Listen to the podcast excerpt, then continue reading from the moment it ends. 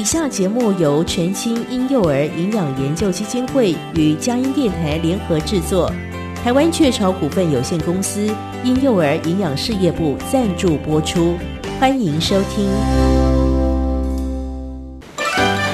怎么又发烧啦？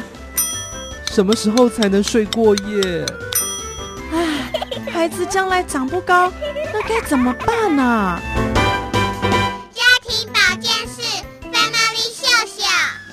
家庭保健室 Family Show） 为您邀请各界名医，提供丰富且实用的健康资讯，让您家中的小宝贝快乐且健康的成长。现在就让我们一起秀秀我们的家人吧。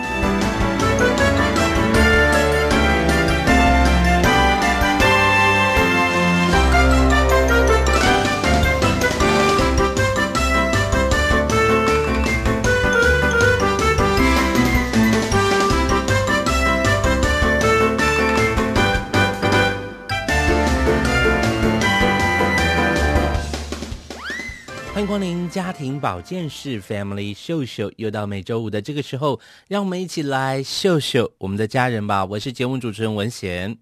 很多人都说哦，这个台湾的健保呢，真的是台湾的骄傲哦。很多人都非常享受在我们的健保完善的健保制度里面。那在健保制度里面有很重要的一块呢，就是我们这个。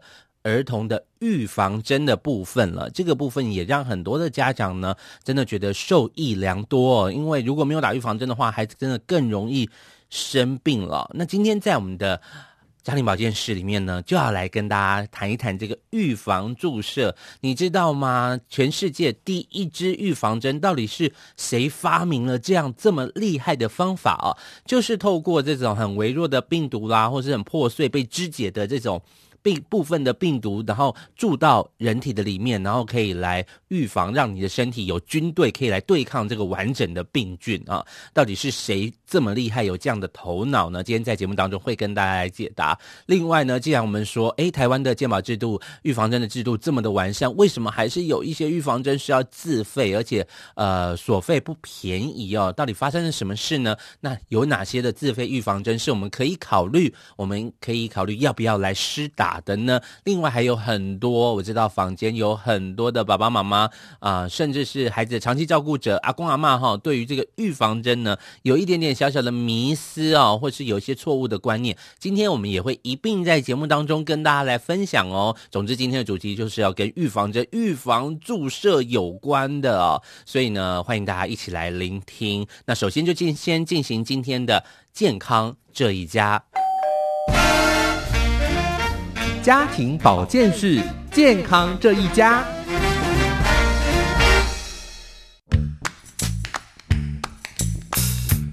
来不及了，来不及了，来不及了，怎么办呢？完蛋了啦！什么来不及了？哎，爸爸，你冷静一点啦，慢慢说。妈妈，你看。小宝这个月就要打第一季的德国麻疹疫苗啊，我们完全忘记了啦！哎呦喂呀，哎，那怎么办啊？哎，我赶快打电话去医院问一问。对啊，对啊，对啊，每个疫苗啊都有它的时间呢，如果没有按时打，不知道会不会有什么问题。好吧，好吧，我们先呐，不要穷紧张，听听医生怎么说吧。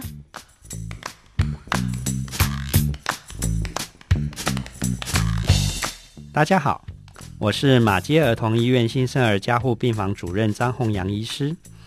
孩子生病常常让你手足无措吗？快上佳音健康隆迪家脸书粉丝专业找寻你要的答案吧。欢迎光临家庭保健室 Family 秀秀，又到了每周五的这个时候，让我们一起来秀秀我们的家人吧。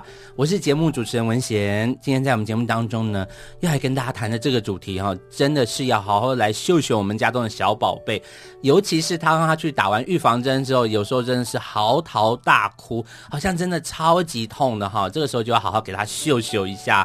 有些的爸爸妈妈呢，就会带去旁边玩那个呃小朋友玩的那个游乐车。啊，或者给他吃一点甜头，对不对？或者送几张贴纸给他安抚一下。但是你知道吗？其实预防针没有这么可怕，而且就像孩子的呃这种我们实际上面这种买的保险一样，这是他生理上面的保险，其实对于孩子是有很多的好处的。但是呢，还是有很多的爸爸妈妈可能会对于预防针一知半解，所以会有一点害怕哦。那另外一个方面，预防针其实是一个活的事情哦，就是我们政府不断不断还在研究新的预防就像现在新冠肺炎的疫苗也正在研发当中哦。那你会知道这个过程其实是。有一点漫长的啦，那还要需要呃人体的试验啦，还要经过很多的审核啦、啊、验证啦等等的哈。那现在行之有年的预防针到底有哪些呢？而我们今天要特别来谈的啊，是有一些有关自费哇，为什么都公费，还有一些是自费的呢？今天也可以好好在节目当中来研究一下啊。那为大家邀请到的呢是台北市立联合医院仁爱院区感染科的小儿感染科的丁永田丁医师来跟我们谈一下预防。防注射哦，欢迎丁医师在节目当中。各位听众，大家好，我是台北市立联合医院小儿科丁永田。今天我们要来谈预防注射。我知道这个小儿科医生蛮辛苦的哦，因为孩子上小学前都常常要打针嘛，哈，就一打再打哈，常有时候去做什么，就是说不好意思，医生在帮孩子打针一下哦，再等一下。这个打针的频率之高的，对，就是已经带小孩已经很忙了，为什么还会再来找医生呢？对，爸爸妈妈也会觉得哦，我自己事情都做不完，还要去打针哈，公所也会打电话来催哈。对对对，对，预防针真的这么重要哈？今天我们就来认识一下预防。防针到底是谁发明这件事情，把病毒种到人身上？其实还蛮大胆、蛮前卫的。可以请丁医师来跟我们分享一下吗？好的，那我们知道打预防针的目的，其实就是针对一些传染性比较高、并发症比较多或是致死率比较高的病原菌，预先把我们的保护力先建立起来。嗯，可是这件事到底是怎么样来的呢？啊、就是疫苗的发展，其实是我们人类发展史上一个。很具有里程碑的一件事情。嗯，嗯，那早在十八世纪的时候，那个时候有一个很可怕的传染病，叫做天花。哦，天花是个古老的疾病啊。嗯，在人类当中存在了大概上万年。天花会怎么样？天花是什么意思？因为现在小朋友都不知道天花是天花板那个天花，哦，对不对？嗯，那个字都完全一样的。它就是得到之后，你可能会发高烧，然后身上会起很多可怕的脓泡，然后你就会很不舒服，啊，然后就要倒在病房里，最后你可能就。过世了哦，然后它传染力又很高，所以照顾的人可能又会被传染，然后又又有很高的致死率。所以在那个时候啊，每年欧洲可能都会因为天花这件事，会有四十万以上的人会死亡。四十万，哇哦！对，所以那那时候还没有预防针嘛，可是大家就会发现，有些人得到了天花可能会死亡，可是有一些人他得到他好了之后，他就再也不会得到天花了。所以他们就在想，嗯，我有没有办法从有什么方法让我假装让他得一下？对，然后我就 再也不会得到这个可怕病。所以他们自己那时候民众自己就会试着把那个病人身上的小脓泡，哎，就是可能是吃啊，或是用任何方式，就是种到健康的人身上，看看有没有效。结果发现有的的确会有效，可是也有人会因为这样就是过世了，就是死亡了。所以好像不是一个很安全的方法。嗯哼。那个时候有一个医生叫做爱德华。詹纳，嗯，他刚好在英国的乡间在行医，对，那他就发现说，呃，那时候呃有一些妇女要挤牛奶嘛，对，然后有一个小有一个疾病跟天花有一点像，可是它是只在牛身上得的病，它叫做牛痘，哎、欸，他就发现说，呃，牛痘啊，就是这些挤牛奶的妇女，她。不小心得到了一点点牛痘，她可能手上会长一些小脓泡，可是，嗯嗯嗯，可是她就不会得到天花。哎，怎么会这样？好奇妙哦！就发现，哎，真的很神奇，而且症状超级轻微，跟天花那么严重比较起来，对，天壤之别。所以他就做了一个很大胆的事情，他就把一个小女孩手上牛痘的小脓泡去萃取出来，然后就直接种到一个健康的八岁小男生身上。嗯哼，然后就去。观察这个小男生，就发现哎，他没什么事，但是接种完就是很像接种这件事情，然后过了一两个月，他就把很高剂量的天花的病毒病毒哎，那时候不知道有没有病毒，这个这么先进的技术，反正就是把它种到小孩身上，让他去感染一下看看。对，然后发现哦，头好壮壮呢。天哪！然后万一他失败，就会被判杀人罪耶。对对，所以我们现在其实觉得很可怕的事情，可是在那时候，对，可能嗯，因为死亡率很高，所以对对对，可能还是必须要奋力一搏，对不对？嗯，那他试了一次，发现哎有效，那他又担心这个保护率会不会就短短的，所以他再过了几个月，再做了第二次的同样的事情，又在这个小男生身上再打了一次，也是致命剂量的这个天花的。浆液啊什么的，嗯、就发现小男孩还是平安无事。哇！所以疫苗的这个概念呢，就就此发生。哇，发生了这，这个故事太棒了耶！其实之前我们都不知道，嗯、我们只知道预防针，预防针。呃，就是把一点点的这个微量的病毒或者是一些病菌哈打到人的身上，可是其实它是很很微弱、很虚弱的啦，只是让你的身上的一些呃这个免疫细胞啊，或是知道了这个病毒的存在，然后它下次来的时候就可以抵挡它。它先去预备好自己的身体，嗯、预备自己身体的军队，对不对？对对，我们都不知道它一开始原来疫苗被发明出来的这个过程，一开始是其实是充满危险性的。而且充满实验性，充满实验性跟不确定性。是，嗯、所以现那现在的疫疫苗呃也是这样的做法吗？现在因为我们科技就是超级无敌发达，嗯、就是我们已经可以把病毒啊或者是细菌啊把它切的好小好小好小，我们只要知道呃我们的身体是会辨认这个病毒还是这个细菌的哪一个小角落，嗯嗯。哪一个小。蛋白，那我们就把那个地方萃取出来，然后去做成疫苗，所以就等于疫苗本身根本不具有感染性，或者感染性少到已经对我们身体没有什么危害了。然后，但是又对我们身体来说，哎，是一个很好的演习的一个训练。嗯嗯嗯。那这样就可以减少，哎，对不起哦，就可以增加安全性，但是又可以达到适当的保护力。哎，这样听起来好像我们现在很流行，也不是说现在很流行，好像很奇怪哦。就是我们现在常在新闻里面看到有些人这个得了呃新冠肺炎，但是他是伪阳性，有没有？就觉得说哎很微弱，然后没有症状，哈，感觉从这些人身上应该可以找到一些为什么他会呈现很微弱的阳性啊，但是他还是活得好好的哈。或许哎，搞不好这个抗体可以从他身上找到。好，今天呢在我们节目当中来跟大家谈一谈，哇，我觉得好有趣哦，这个预防针的原理。原来预防针是这样发明的哈，那目前市面上呃有分成自费跟公费的预防针哈，那到底这些到底现在的种类到底有哪些啊？你刚刚有说到呃可能是萃取物啊，或者是一些呃支离破碎的病毒哈，现在的预防针大概有哪些？听说还是有一些比较危险的一些比较，比如说活性的一些的针，是不是有分？安全针跟比较不安全的针，这个爸爸妈妈可以来了解一下，知道一下预防针现在我们台湾在施打的这些预防针的一些概况呢。哦，我们现在的预防针其实都非常非常的安全，因为预预防针从十八世纪这个概念开始之后，它就不停的改良、改良、改良、改良、改良，希望保护力可以更久，安全性可以更高，超级高。嗯，对，所以现在的可以被纳入公费，基本上都要够安全、够有效，对，才会直接。送公费给你哦。那依照我们，我们每个宝宝出生之后，跟回到家中，其实都会得到一个宝宝手册，然后上面就有一个黄卡，里面就会标示说，哎，所有宝宝，嗯，什么时候要打什么针，什么时候要打什么针。现在大概必须要施打大概有十八或十九剂左右。嗯、那这些当然就会粗分为活性的疫苗，或者是死菌的疫苗。嗯嗯嗯。那他们。就只是制作方式不太一样，还有研发公司不太一样。对，研发公司不太一样 啊。但是这个都经过我们台湾的政府来把关了，好，所以这这些疫苗其实都是很重要而且很安全的。我觉得听众朋友或者是在收音机旁或者电脑旁边有一些爸爸妈妈，真的不要太担心，想说啊会不会打了反而生病啊？小朋友抵抗力这么弱，会不会耐不住啊？抗不住啊？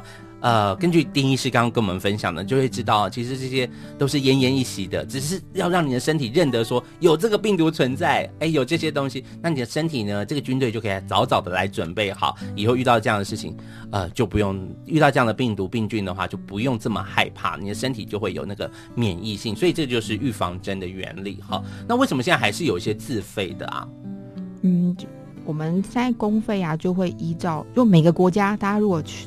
不太一样，对，其实不太一样，它都会依据每个国家各个传染病的盛行率啊、嗯传染力啊严重度啊、疫苗的保护力啊，或者是其实当然还有很现实就是经费，嗯来决定说谁要进入公费，谁还不能进入公费。那其实也是慢慢一个疫苗一个疫苗慢慢纳入进来，纳入进来，纳入进来。对对对嗯，所以很多以前要都要自费，像是肺炎链球菌。对。以前全部都要自费，那现在其实也是可以，对有一部分可以自己公费来施打了。是是是，其实我们都知道，小朋友的肺部哈上呼吸道很容易感染哈，甚至整个呼吸道都很容易感染了。就常常老人家就说啊，小朋友就是肺还没有诶还没有很健壮啦，所以很容易就得肺炎，然后感冒就引发肺炎，然后有时候就是肺炎链球菌啊。那现在也是非常的好，它已经有公费的这个部分了哈。所以呢，我觉得大家今天就是在节目当中一起来了解一下。就像我们知道，现在正在研发的就是这个，呃，除了新冠肺炎，其实很大家都知道哈，我们现在正在进入到呃，也是在实验阶段呢，就是这个肠病毒重症的。这个疫苗哈，所以我们也是很期待哦，爸爸妈妈都是拍手叫好，赶快。我们也很期待。对啊，因为肠病毒重症就是很严重嘛，哈、嗯。那肠病毒这个疫苗，如果因为肠病毒其实它是个复合型的病毒，太多了，太多只了，所以我们只能针对肠病毒重症的这个比较严重哈，可能会致命危险的这样重症的，正在研发当中，大家拭目以待哈，持续关注我们节目，会有最新的医疗的消息哈。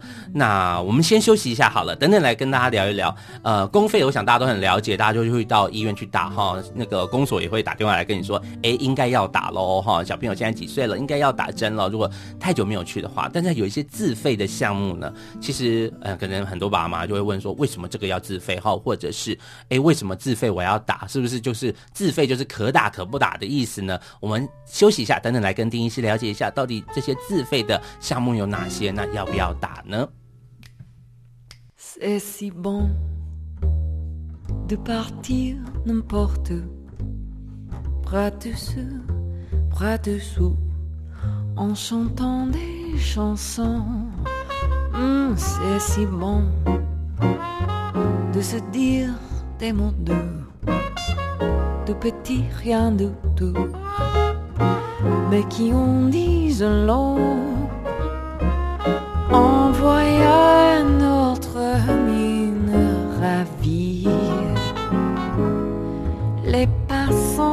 Dans la rue nous envient.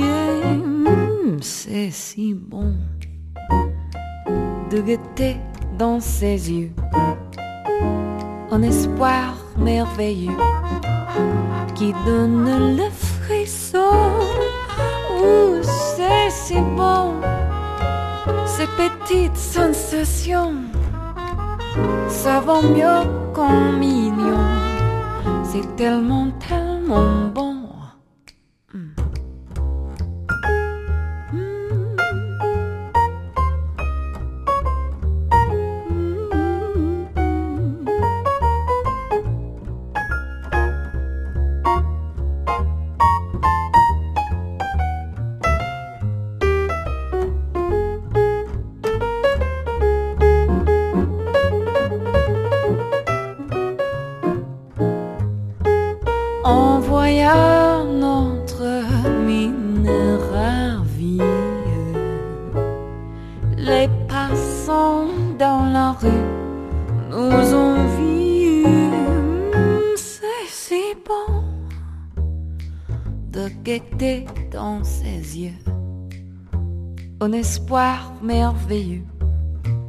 Qui donne le frisson.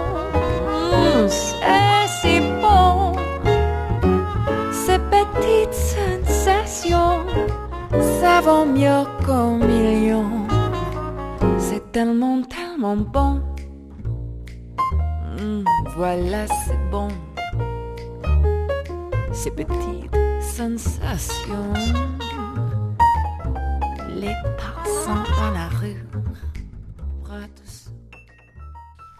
回到我们的家庭保健室 Family 秀秀，我是文贤，和你一起来秀秀我们的家人。今天呢，要来秀秀家中的小宝贝，因为他到入小学前呢，都还是要打预防针，而且你只要一迟去打哈，你知道现在疫情期间应该还好，但是呃之前你知道一迟去打哈，一晚点打，那公所电话马上就来了，他说是方糖，呃是这个家中有小宝贝的爸爸妈妈哪一支针还没打哦，要赶快去打哦，这样子哈，所以就会打电话来提醒你哈。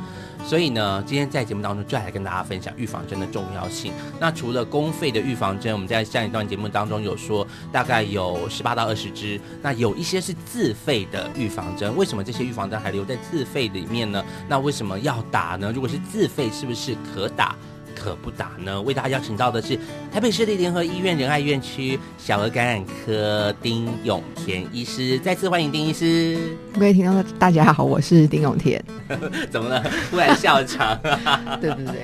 好的，这个阶段我们要来谈哈，就是自费的预防针。是，为什么为什么不全部纳入公费就好？为什么这些？因为自费会让人家觉得。哎，就是有钱人打的啊，我们家环境其实还好，小康而已，就不用去打，是这个意思吗？自费跟公费的差别是什么？为什么会有这样子自费跟公费的？自费跟公费应该就是看政府的经费到哪了，所以我们都非常期待未来有一天全部都公费。那嗯，那之所以他现在是自费，是不是说政府也觉得说没有这么必要啊？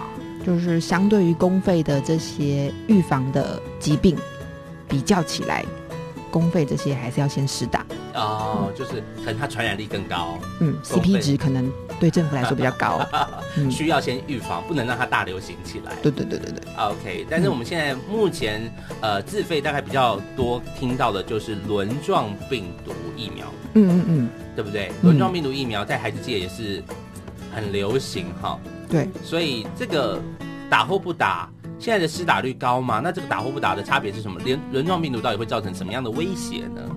哦，轮状病毒啊，可应该很多爸爸妈妈都听过、嗯、哦。那他可能我们带宝宝去医院打预防针的时候，到两个月大的时候，就会遇到医生说：“哎、嗯，要不要打？你们要哦，它是其实是吃的哟，它是用嘴巴吃的。轮状病毒的疫苗有没有要让宝宝吃？嗯、那我到底？哎，据说是甜甜，可惜我不能吃。对，据说甜甜。那轮状病毒啊，它其实是一个五岁以下的宝宝孩子啦，孩子急性肠胃炎主要的原因之一啊、嗯。那也就是它的症状就是急性肠胃炎的症状。对，就是上吐下泻啊，发烧啊，食欲不振，甚至严重的话会脱水。嗯、那因为像我们国家的医疗算是很不错了，所以轮状病毒造成的。死亡其实非常非常的少，或是几乎没有。台湾可以说是几乎没有，但是会因为严重的腹泻啊，或者吃不下住院的比例还是非常的高的。嗯，所以我们其实还是会建议说，如果家里状况许可，还是可以让宝宝来使用这个轮状病毒的疫苗。那轮状病毒的疫苗啊，因为它预防的是我们上幼稚园这个年纪，所以它就不能太晚开始吃，它必须要早一点，在宝宝五岁、二到六岁，嗯嗯，上你可能开始上幼幼班或是上幼稚园这个年纪，就要小心这件事情，所以它就会变成比较早开始，要先把保护力建立起来，所以通常会在两个月的时候，医生就会问你，那它的使用的时间就是两个月、四个月。然后看你的厂牌，它有两间公司的不同的厂牌，嗯，那有的需要吃三剂，一家一家吃三剂，一家吃两剂。OK，所以厂商不一样，所以那个技术也不，嗯、技术也不技剂剂量技术 对。不是技术，不是 techno，好剂剂量不一样哈，剂所以大家可以自己选择，对不对？因为这是自费的，嗯、对，OK，所以呃，你说他的意思说他的症状跟肠呃跟肠胃炎很很，所以所有的肠胃炎都是因为这个轮状病毒嘛？其实不一定的，不一定，他算是可以算前三名哦，嗯、所以前前三名哈，所以如果小朋友的肠胃。你感觉到他可能会比较不舒服，或者有这方面的担忧的话，哎，其实这个轮状病毒现在都还是现在都还是自费的，好，所以呃，大家可以思考一下哈，两个月就是幼儿园的时期，幼儿园时期其实这个时候就开始吃很多不同的东西，然后小朋友手就东摸摸西摸摸哦，是最容易哎这个肠胃炎、肠胃不舒服啊、拉肚子啊，或者是吐的这个状态。好，它轮状病毒这个会最严重会到。什么样的状况呢？嗯，感染最严重的话，常在台湾就真的致死率真的是几乎是没有，那就是严重的上吐下泻，那你吃不下，你就会脱水，可能会电解质不平衡，那可能甚至会无力啊这些，所以都会需要到住院，甚至严重的话会进到加护病房去做密切的观察，赶快把这些矫正回来。哦，OK，嗯，那我要问一个很重要，那这个病毒这个疫苗的防御力高吗？可能很多爸妈就会说，哎，那是不是我吃了这呃吃了这个轮状病毒疫苗之后，我的小朋友就不会肠胃炎了呢？哦，这也是很实际的一个问题。对，那我们当然希望吃了之后就百毒不侵了。对啊。嗯，那只是现在预防针它还是比较针对性的。对。这个预防针就是针对这个，它一定是要轮状病毒造成的。对对对对对。那轮状病毒其实它自己也有很多，里面也有很多小分支，所以我们他们吃了这个之后，就会对说轮状病毒其他支会有交叉的保护性。OK，轮状病毒家族都死定了。嗯，可能没有到，因为它还是会变异啦，所以我们希望对大部分的轮状病毒是有保护力的。那当然最最好的目标就是我遇到轮状病毒不会被感染。那当然，再次一等的目标就是，我虽然被感染，可是我症状很轻微，或者很快就好了。那这样还还是有得到它保护的效果。是是是，所以爸爸妈妈可以自己思考哦，因为这是在自费的项目里面呢，好，所以那个很多爸爸妈妈可能会觉得啊，肠胃炎嘛，就拉拉肚子啊，吃吃白吐司啊，过几天就好，好像也没有什么特效药哈。但是如果可以事前的呃预防针就是这样嘛，事前的先让孩子多一层保护的话，我想是蛮好的哈。接下来我们要来讲一个，这个也是好奇怪哦，因为 我们明明一岁的时候就会打一个水痘了。哎，为什么现在还有一个哎自自费的这个水痘是什么意思呢？好像很多建医生都会建议说，还要再补打一个四到六岁的时候，嗯，是不是？来，丁医师来跟我们解释一下关于水痘这个古老的传说，古老的传说，很少见了。好的，水痘，水痘是什么东西呢？水痘的话，它就是一个水痘病毒。呃，水痘带状疱疹病毒，它名字有点长。嗯、那通常它感染之后呢，症状可能就是先发烧，然后再来身上就开始出疹子，然后这个疹子呢还会长水泡，然后有的还会先破，有的还会后破，然后诶，那小朋友比较多，那当然当然也有可能会得到。然后可传染力很强，就是它的水泡里面其实都有那个病毒躲在里面，所以它只要摸来摸去，哇，全家可能就会都被传染了。是，是嗯，那它也是大部分呢就会自己好，可是严重的话也是有可能会造成一些皮肤感染啊，就是细菌性的感染，或是留下可怕的疤痕啊、肺炎啊、脑炎，甚至可能会死亡。因为会跑遍全身哦，嗯、这个水痘也是会长满全身，嗯、其实就会这跟大人那个扑爪是一样的，对不对？嗯，对，你说的没有错。所以大家还是要注意，水痘不是放着管哈，或者是拿香去熏它哈，这些都没有用哈，嗯、所以大家要特别注意。好，那为什么我们不记得有这个水痘有一个疫苗啦？对那为什么为什么那个疫苗为什么防护力这么短？四岁要再补，嗯、怎么会这样呢？嗯，因这概念是什么？嗯，这个概念就像我们真枪实弹跟演练还是有。程度上的差异，如果我们是小时候自己真的得过水痘，那保护力就是终身，当然没有话讲。OK，那现在疫苗做的当然就比较安全，就是希望它有效。可是就研究或者是大家新闻就会发现说，有时候到小学啊，甚至到国中，偶尔就会有一个，哎，这个班，对，这个班有一个小小的群聚的水痘，哦，停课停课，对，那所以。就变成，如果我们可以在上小学之前，就是四到六岁这个这个时候，先自费再追加一次水痘的疫苗，让身体先记得说，哦，水痘这个在哦，这个抗体很重要哦，千万不要丢掉，你之后会遇到哦，嗯，哦，就可以减少他上小学之后或上高上国高中，因为大家。同学聚在一起是比较密闭的空间，而且下课大家都玩来玩去，哪有哪有人在洗手的？没有在打戴口罩的。习惯好了，但现在大家习惯。对，但是之后可能会不会又变回去，不知道。是是是嗯。OK，所以四到六岁的时候，就上小学前可以，爸爸妈妈也可以考虑。这个会很贵吗？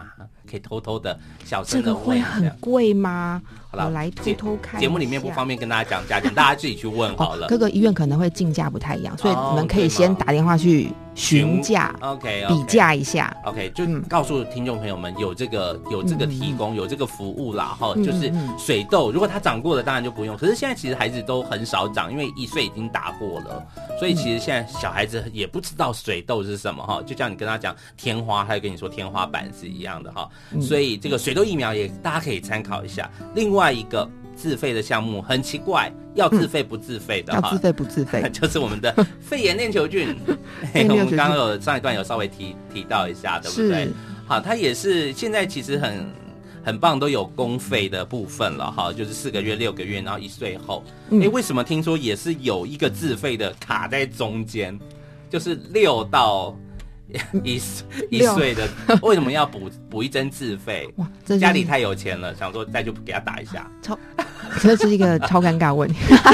在以前都还没有他还没纳入公费的时候，嗯，其实我们都自己掏钱。对啊，我小孩两个都是自己掏钱。自费，我是大的是自费，我小的哎，忽然就公费了，开开心心的打下去。对，所以那最开始都是自费的时候，其实就是两个月大、四个月大、六个月大。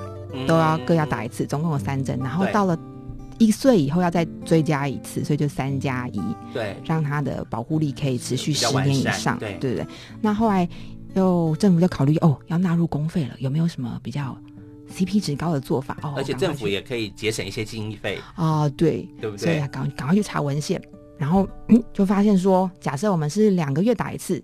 四个月打一次，之后呢，满一岁之后再再认清一次，对，再认清一次，保护力好像也还可以哦，不会太差哦。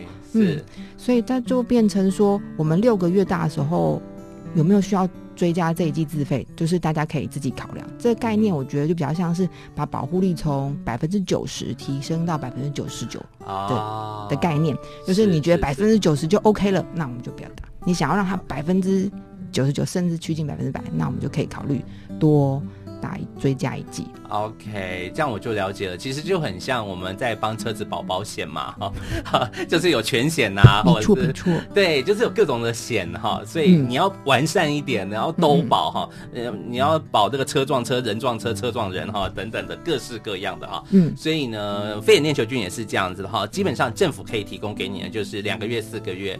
呃呃，四个月、六个月跟一岁后，那中间六个月到一岁之间，两、哦、个月、四个月，两个月、一岁后，一岁后嘛，哈、嗯，好、所以你这个中间有一段，你会发现四个月以后，哎，到一岁之间，哈，你可以再去再看看要不要加强一下啦，嗯，更多的提升哈。不过这也是自费选项，嗯，好，所以。目前大概比较大的自费选项大概就是这三项了哈，所以呢，大家就自己考虑一下啦，要不要做这个动作哈？这个也看一下孩子孩子的状况啊，我觉得大家可以好好的来参考一下。那。记得记得要持续听我们的节目，你就会知道，哎，还有哪些项目哈，可以跟大家来分享啊。我们稍微休息一下，等等回来。关于关于预防针啊，其实大家还是有一些小迷思，或是有一些都市传说哈，或是哪一家医师比较会打，哪一家护理师很厉害，打的都不会哭的哈。节目当中当然不会跟你分享这些，但是我们还是会有一些基本的须知。等下休息一下，来跟大家报告哦。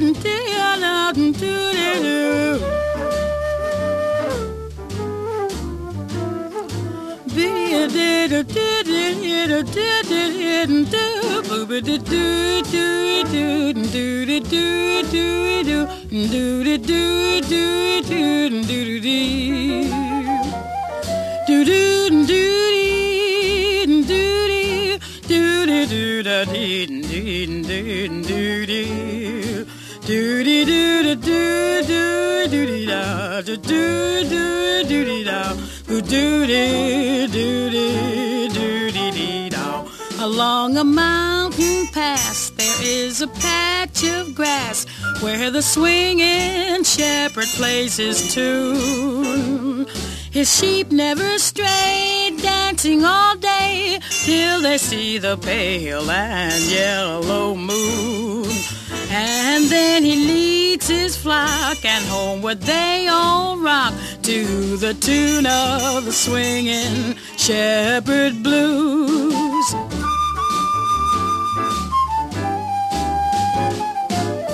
Wail on, shepherd, play those haunting trills.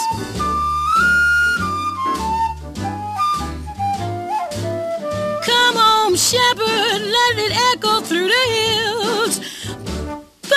Didn't did it, Baba do da da out. Baba didn't did it, didn't do didn't do didn't do didn't do. Bidin did ba, bidin didn't didn't do. ba ba ba ba ba be ba ba ba ba do ba be dee dee da na na be dee da dee ba ba do do do do do do do do do do do do do do do do do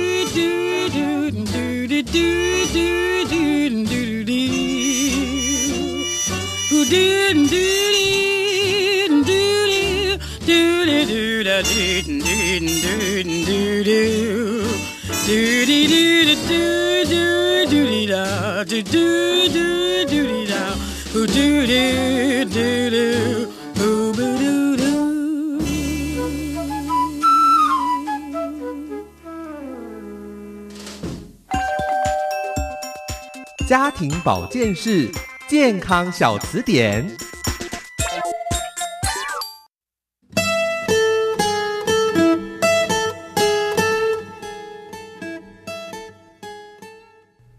大家好，我是台北市立联合医院仁爱院区小儿科丁永田医师。今天要来跟大家介绍的是 HPV 人类乳突病毒疫苗。嗯，这个疫苗可能比较少听到。那 HPV，我们来先来介绍这个人类乳头病毒是什么东西呢？它是一个 DNA 病毒，它会感染人体的表皮跟黏膜细胞。那有很多型，一百多型。那是男性跟女性重要性性接触传染的病原。那在女性会特别重视这个病毒，为什么呢？因为我们子宫颈的细胞啊，如果感染到高危险型的人类乳头病毒 HPV，长期受到刺激啊，它可能会发生一连串的变化。那正常健康的子宫颈细胞呢，就会变得异常增生，就有可能一步一步转变成子宫颈癌细胞。那所以呢，后来就发现说，诶，如果我们来施打这个 HPV 的疫苗，可以。预防百分之六十到七十的这个 HPV 感染，那因为这个疫苗它还没有办法涵盖所有的病毒性别，所以定期接受子宫颈癌检查膜片还是必须要的哦。嗯，然后这个 HPV 疫苗目前有台湾已经上市的核准的有三支疫苗，分别是两价、四价、九价，就是分别里面可以保护。两支血清型的 HPV，或者四支、四支或九支，那这些都是安全可以施打的。那公费的话，就是他们可以施打的年纪其实九岁开始就可以施打了。那我们的公费目前呢是有针对两价的国一的女生就可以开始施打，所以家里面的小女生如果上了国一，有收到学校的通知单说，哎，要不要施打？公费的子宫颈癌 HPV 疫苗的时候，诶，我们就可以勇敢的勾同意，让他就在学校做这个施打，把它的保护力就早早建立起来。那如果我们想要选择是四价或是九价，把保护力拉到更高的话，就可以再选择额外到医疗院所去做自费的使用。嗯，那施打这个疫苗会有什么副作用呢？那大部分的副作用都还是以像我们打预防针局部的肿痛会比较明显。发烧的话就是比较少见了，偶尔可能会有一些打针后心理因素，头晕啊，有点想吐啊，冒冷汗，这个偶尔也会遇到，因为毕竟我们是呃已经到过高中青青春期这个时候，会比较常见这样子的打针的反应。但是这些都在适度的观察和休息之后，很快就会好了。然后 HPV 接种的对象的话，就是不管有没有接受过性行为，都是可以接种的。然后，世界卫生组织会针建议针对九到十四岁的女性来早早接触 HPV 的疫苗，这样它的效果会更好。所以，我们的政府啊，基本上就是遵循世界卫生组织建议，提供疫苗接种的服务。那以上就是针对 HPV 疫苗的小介绍喽。有相关的问题都欢迎可以到医疗院所找医师做进一步的咨询。谢谢大家。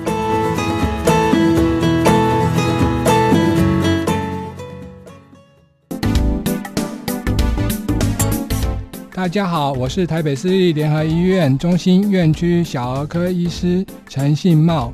孩子生病常常让你手足无措吗？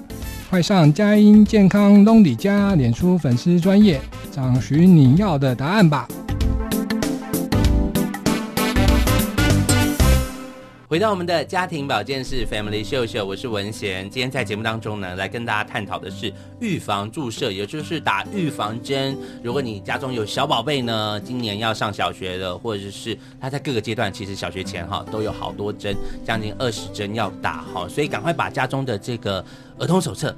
呃，宝宝手册找出来，好、哦，有一张黄色的卡，哈、哦，很棒哦，很华丽的拉页，赶快拉出来。如果它都是空白的，就有点不华丽了，哈、哦，一定要这样盖了密密麻麻的章，哈、哦，甚至有些护理师会帮你手写，哈、哦，就会有宝宝打预防针的记录了。这个很重要，因为要增强孩子的保护力，哈、哦，毕竟上了小学之后，他遇到的人更多了，哈、哦，玩的事情更多了，离你又稍微更远了一点，因为你总不会二十四小时陪在他身边嘛，在学校里面呢，可能会沾染的一些呃病毒啦、细菌啦，其实呃我们的政府有提高很提供很好的这种预防针的制度哈，所以这些呢不要觉得呃乡公所、区公所打电话来好啰嗦哦，一直叫我去打针，不打会怎么样吗？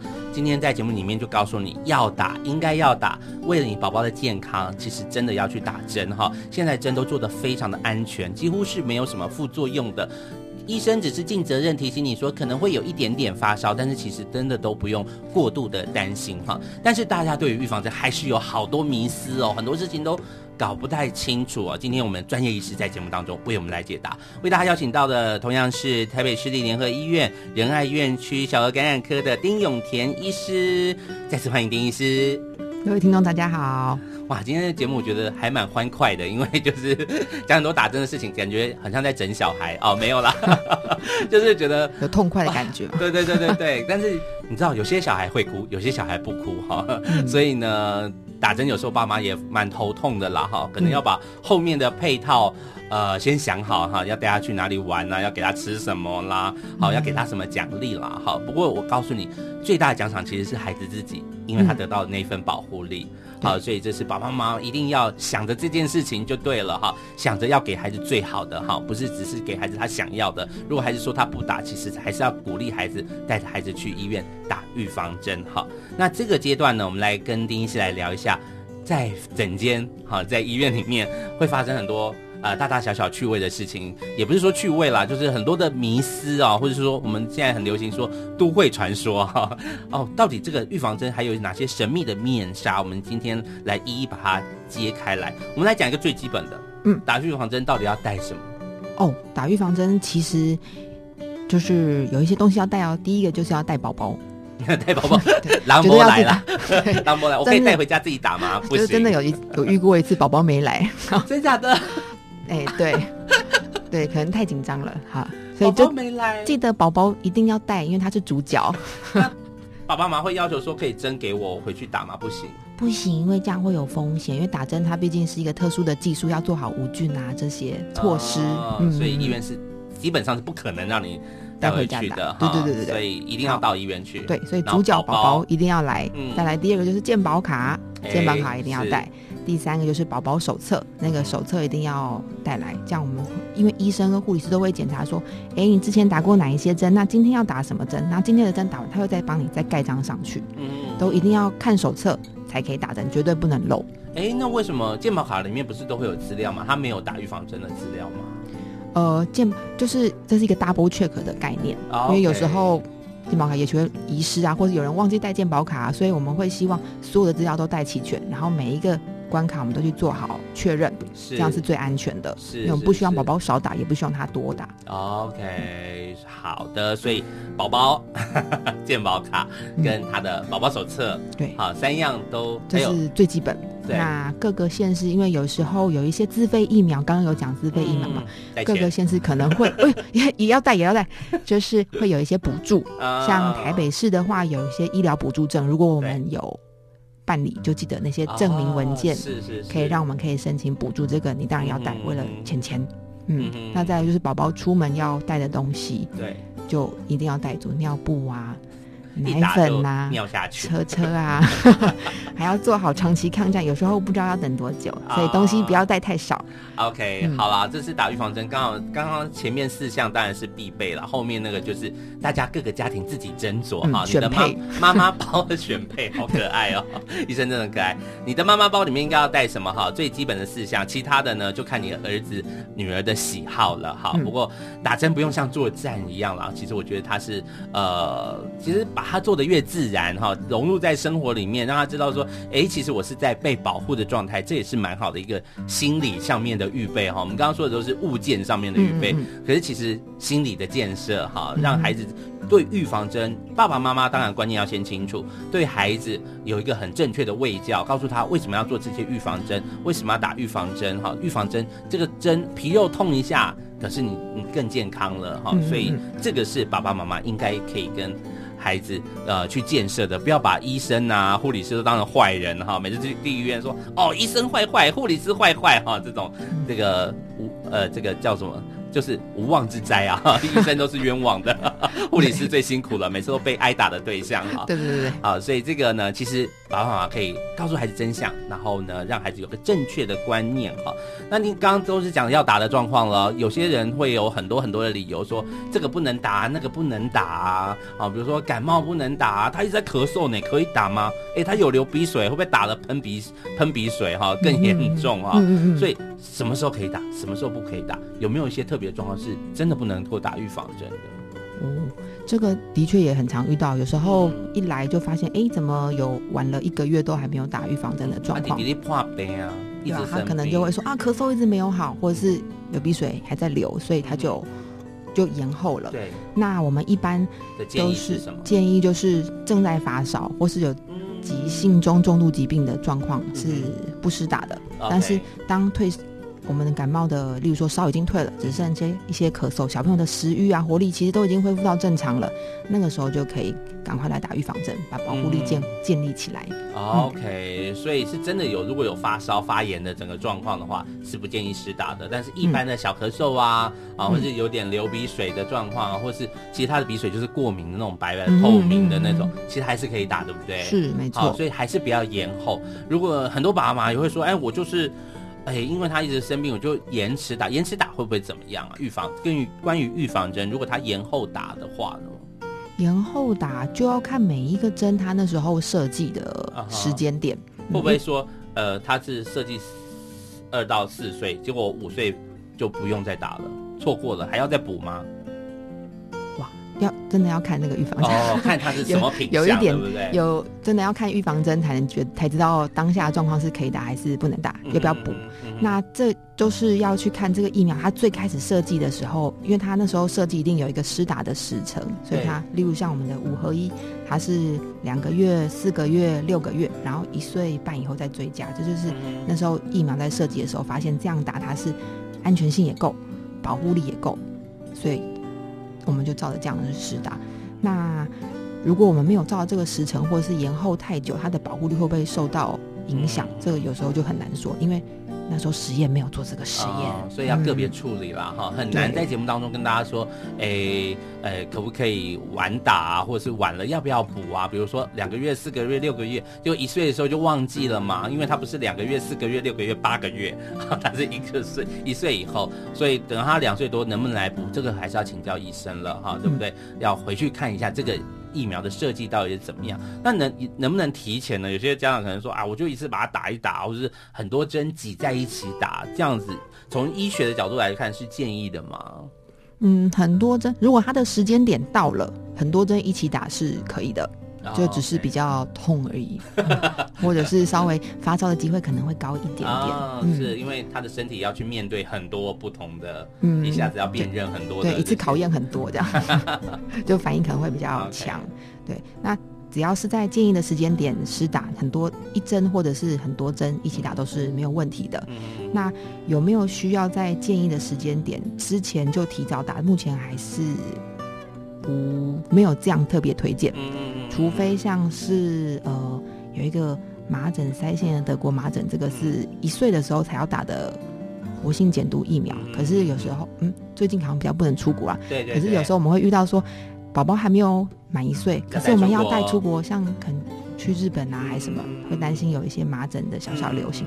那这个时候我们就可以，呃，跟医生先咨询需不需要自费先施打一剂。OK。那等我们至少我们保护力先建立起来，那等之后宝宝真的满一岁之后再来施打公费的疫苗。OK。所以如果你自己要提前打是要自费的。